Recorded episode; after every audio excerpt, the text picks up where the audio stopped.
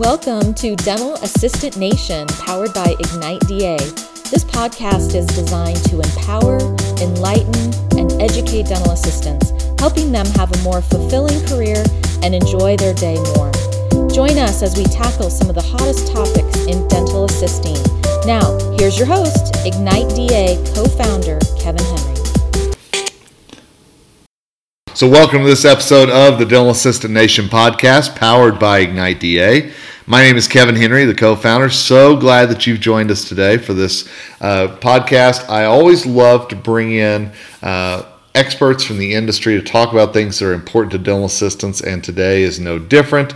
Uh, speaking with my friend Susan Cotton, who's right here at uh, my home in northern Colorado. How are you? I'm good. How are you, Kevin? I am great. I'm so glad uh, Colorado has such a great little dental enclave here, and I'm I'm so glad you and I can just hang out today. I know it's great. Yeah, we do have a little dental enclave Yeah, here, don't we? It's, nice. fun. Yeah. Thanks Well, for having me. Absolutely. So, would you just mind introducing yourself real quick to our listeners? Sure. I'm, as Kevin said, Susan Cotton. I am a dental hygienist, 25 years. Graduated from University of Colorado you go. School of Dental Medicine, Dental Hygiene program, and Colorado native here. I, um, gosh, I worked in private practice for most of my career. The last two and a half years, Mm-hmm. I was in public health, Okay. working with the homeless. Wow. Yeah, that was um, that was touches your heart. Yeah. Yeah. Well, And about a year and a half ago, I started my business, Oral Cancer Consulting. yeah, and you know, you and I first connected, uh, and that's one of the things that I was so fascinated with is, you know, this is what you do. Is you and correct me if I'm wrong. You're going into dental practices and telling them how they need to incorporate oral cancer screenings into what they do every day. Is that right? Right. Yeah, we talk about um, best practices of the oral cancer screening and getting those updated into their dental practice and how the oral cancer screening has changed Yeah. and what we need to do now, especially because of HPV, the human Absolutely. papillomavirus.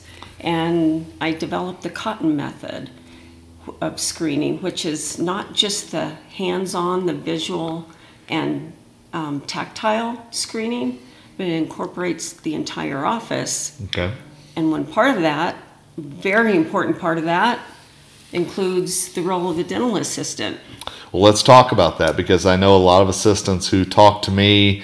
Either they're confused how the oral cancer screenings are done in their practice, or it's not done at all. Right. Uh, so let's talk about some of the things that you're seeing in regards to how assistants play a big role in the oral cancer screening. Sure. So with the dental assistant, we know how much they are in the mouth. They are in the mouth a lot. So it's important that they know about abnormalities and not that they'll, well, in some states, I guess in Oregon, they do do the hands-on. Yeah, in some Um, states, you're right. They do do the hands-on screening, but they need to know about abnormalities also intraorally and extraorally. And if they notice something, if it's not right, it's wrong, to speak up, to alert the dentist or the hygienist to that so it can be looked at. Yeah. But also the dental assistant, you know, in the practice I was at for 17 years here in Louisville, our dental assistants had a huge role. Mm-hmm. They bring the patient back and they do that intake before the dentist comes in. They Yeah. review medical history, and that's huge now with that's really where our oral cancer screening starts Yeah. is with that health history and that intake. So asking difficulty swallowing, change in voice, mm-hmm. hoarseness, any persistent pain, all of these pertinent questions that we need to ask now in regard to the oral cancer. Yeah. You know, and, and one of the things that drives me crazy is is whenever assistants come up and they talk about that health history form, and they so often it's just kind of breezed past. It's like, oh, no changes, you know, mm-hmm. and it's it's almost like we've got so much to do in that appointment, we breeze past that, but yet that's the first step so often in, in finding these oral cancers. It is, especially with HPV. It's not always um, what we see. Mm-hmm. In my oral cancer course, I call it the head and neck oral cancer screening. It's more than what catches the eye mm-hmm. because it's really paying attention to these, what can appear to be benign signs and symptoms, like a persistent cough. Okay. I mean, who really, a few years ago, who, Sure. who would have thought that that would be something we need to pay attention to?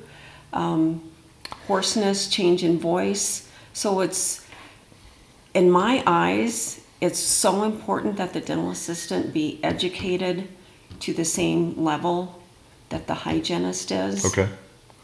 About this so they when they're doing their their job Yeah. which is so important that they know these things and they can then alert that to the dentist when the dentist comes in So, how do they get that education? What's a good first step for somebody listening to this and they're passionate about it, like I know you are, and so many people are? What's that first step toward getting some education that they need? well the first step is you and i are going to do a webinar We are. Yep. and it will be the same information that I present to the dentist and the hygienist. We're going to have that available to the dental assistants so they can get that same knowledge and education. We are. When we're excited about doing that, uh, it's going to be in, in uh, early July. We'll have that available on igniteda.net. That's igniteda.net. It'll be completely free of charge for you to watch, for you to understand. Uh, we're also going to be sharing that through the Dental Assisting Digest newsletter to reach more dental assistants because, you know, as you and I talked last time we got together, you know, we, we it seems like April we focus on oral cancer and there's so much that's done. But this is something that ought to be done 12 months out of the year, not just one month. Exactly, exactly. And it's on the rise. Yeah.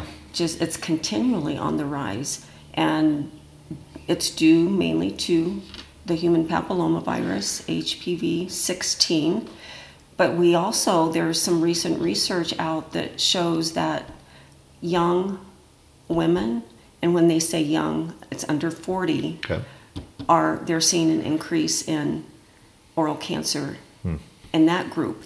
And that's it's not tobacco alcohol or hpv related. They don't know why this oh, group Oh, is increasing hmm. And and let's be honest, this this can lead to some uncomfortable conversations. HPV, even the word cancer, sometimes mm-hmm. people don't want to talk about it. right How do you get past those hurdles? so the phrase that i love to use mm-hmm. is what we know now Okay. this is what we know now is that this cancer has changed there are new faces and it's something that we need to make our patients aware of and just start with hey you know what we know now is this this cancer's on the rise Yeah. yeah not a great conversation or fun one that we like to have but because we care about you our patients we want you to be informed and we want to screen you as thoroughly as possible That's great. but you know kevin it's not just for our patients it's for us Yeah. I the dental offices I've gone into, and uh, I give them my CE course, and then we do the hands-on portion. So many times, the people in attendance will come in, up and say, "Thank you for sharing this. I'm going to go home, and I'm going to talk to my teenage son Yeah. or my teenage daughter." Yeah. or this is great information for me because at my pap smear I was diagnosed with HPV 16. Mm-hmm. So, yeah, it's for our patients. Number one, because we want to serve them, but it's for us. We are, you know, 53,000 people this year will be diagnosed with oral or oropharyngeal cancer. Wow. Because we're in the dental community, we're not excluded from that. No, and, and I think we've got to remember that yes, it may be a little bit of an uncomfortable conversation, and yes, we have ways to get past that, but it's still our responsibility if we're truly going to be considered as oral health care providers and part of this great medical world that we have. It's important that this happens. Exactly, yeah. It's, you know, the medical dental integration is is huge. Yep. And we are healthcare providers and it is a conversation that we do need to have and get comfortable with it. Yeah. And and I can help offices do that. Um, just give them some some talking points. And one great place to start is to put it on your website. Okay. That's where most people find us Okay. is via our websites Right. now and they look through there and they get a lot of information and i've been looking at different dental websites and they'll have oral cancer screening. But that or that's all that they have is that they do the oral cancer screening. Mm-hmm. But nothing more about it. So that's a great place to put it. If you really are uncomfortable with it start with your website and then have some brochures in your office to hand out.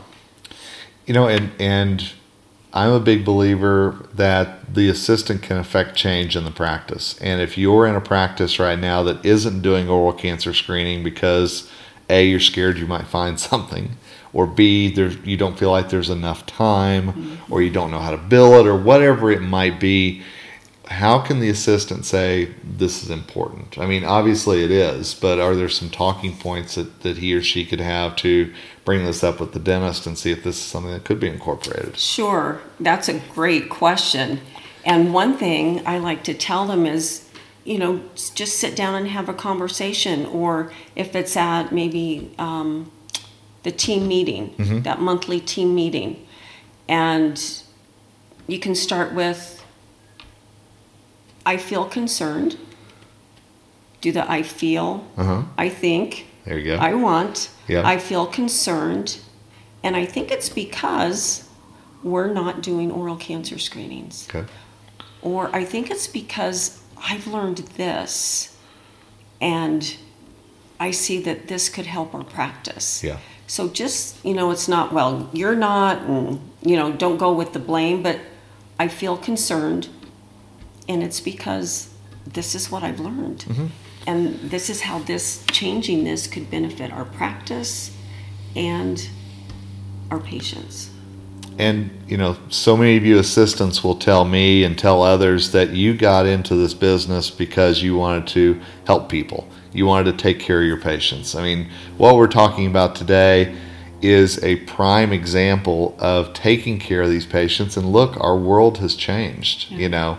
Uh, and if you've been in this for 5, 10, 15 years, it's a different type of patient and scenarios that they may be going through right now than they were a few years ago. Exactly. The face of oral cancer has changed. Yeah. Yeah. It, it used to be older males who smoked and high alcohol consumption. Yep.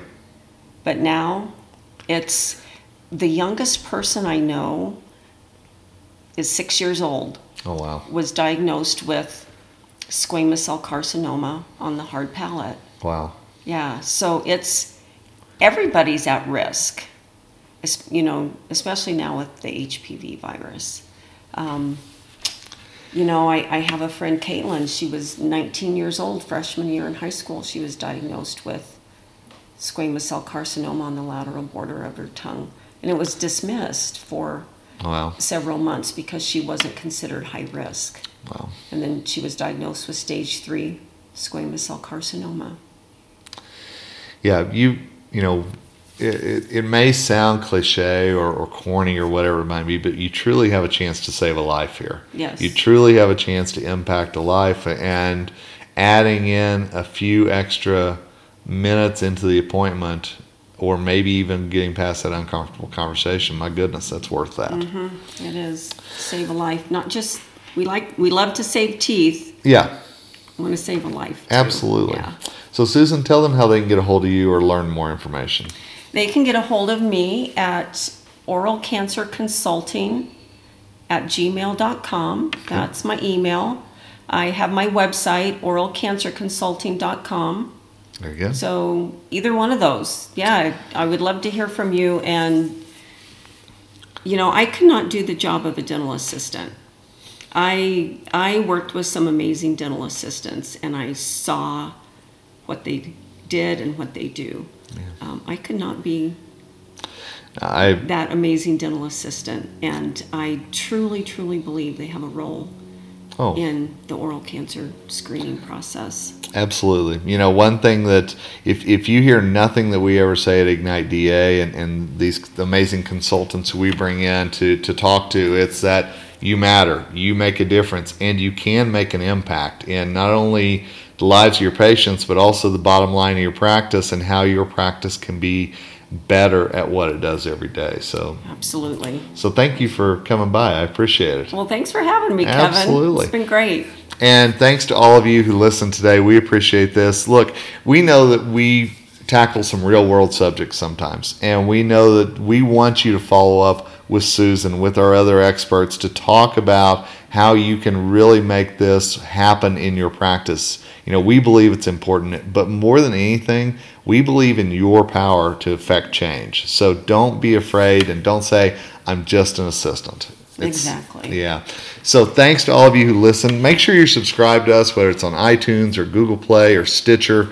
Uh, make sure that you're subscribed. You know, if you like what you're hearing, give us some love, give us some stars. Uh, we always need that because we want more and more assistants to know about this resource. So until next time, together we rise. Go make a change in the lives of your patients and the way that your practice operates.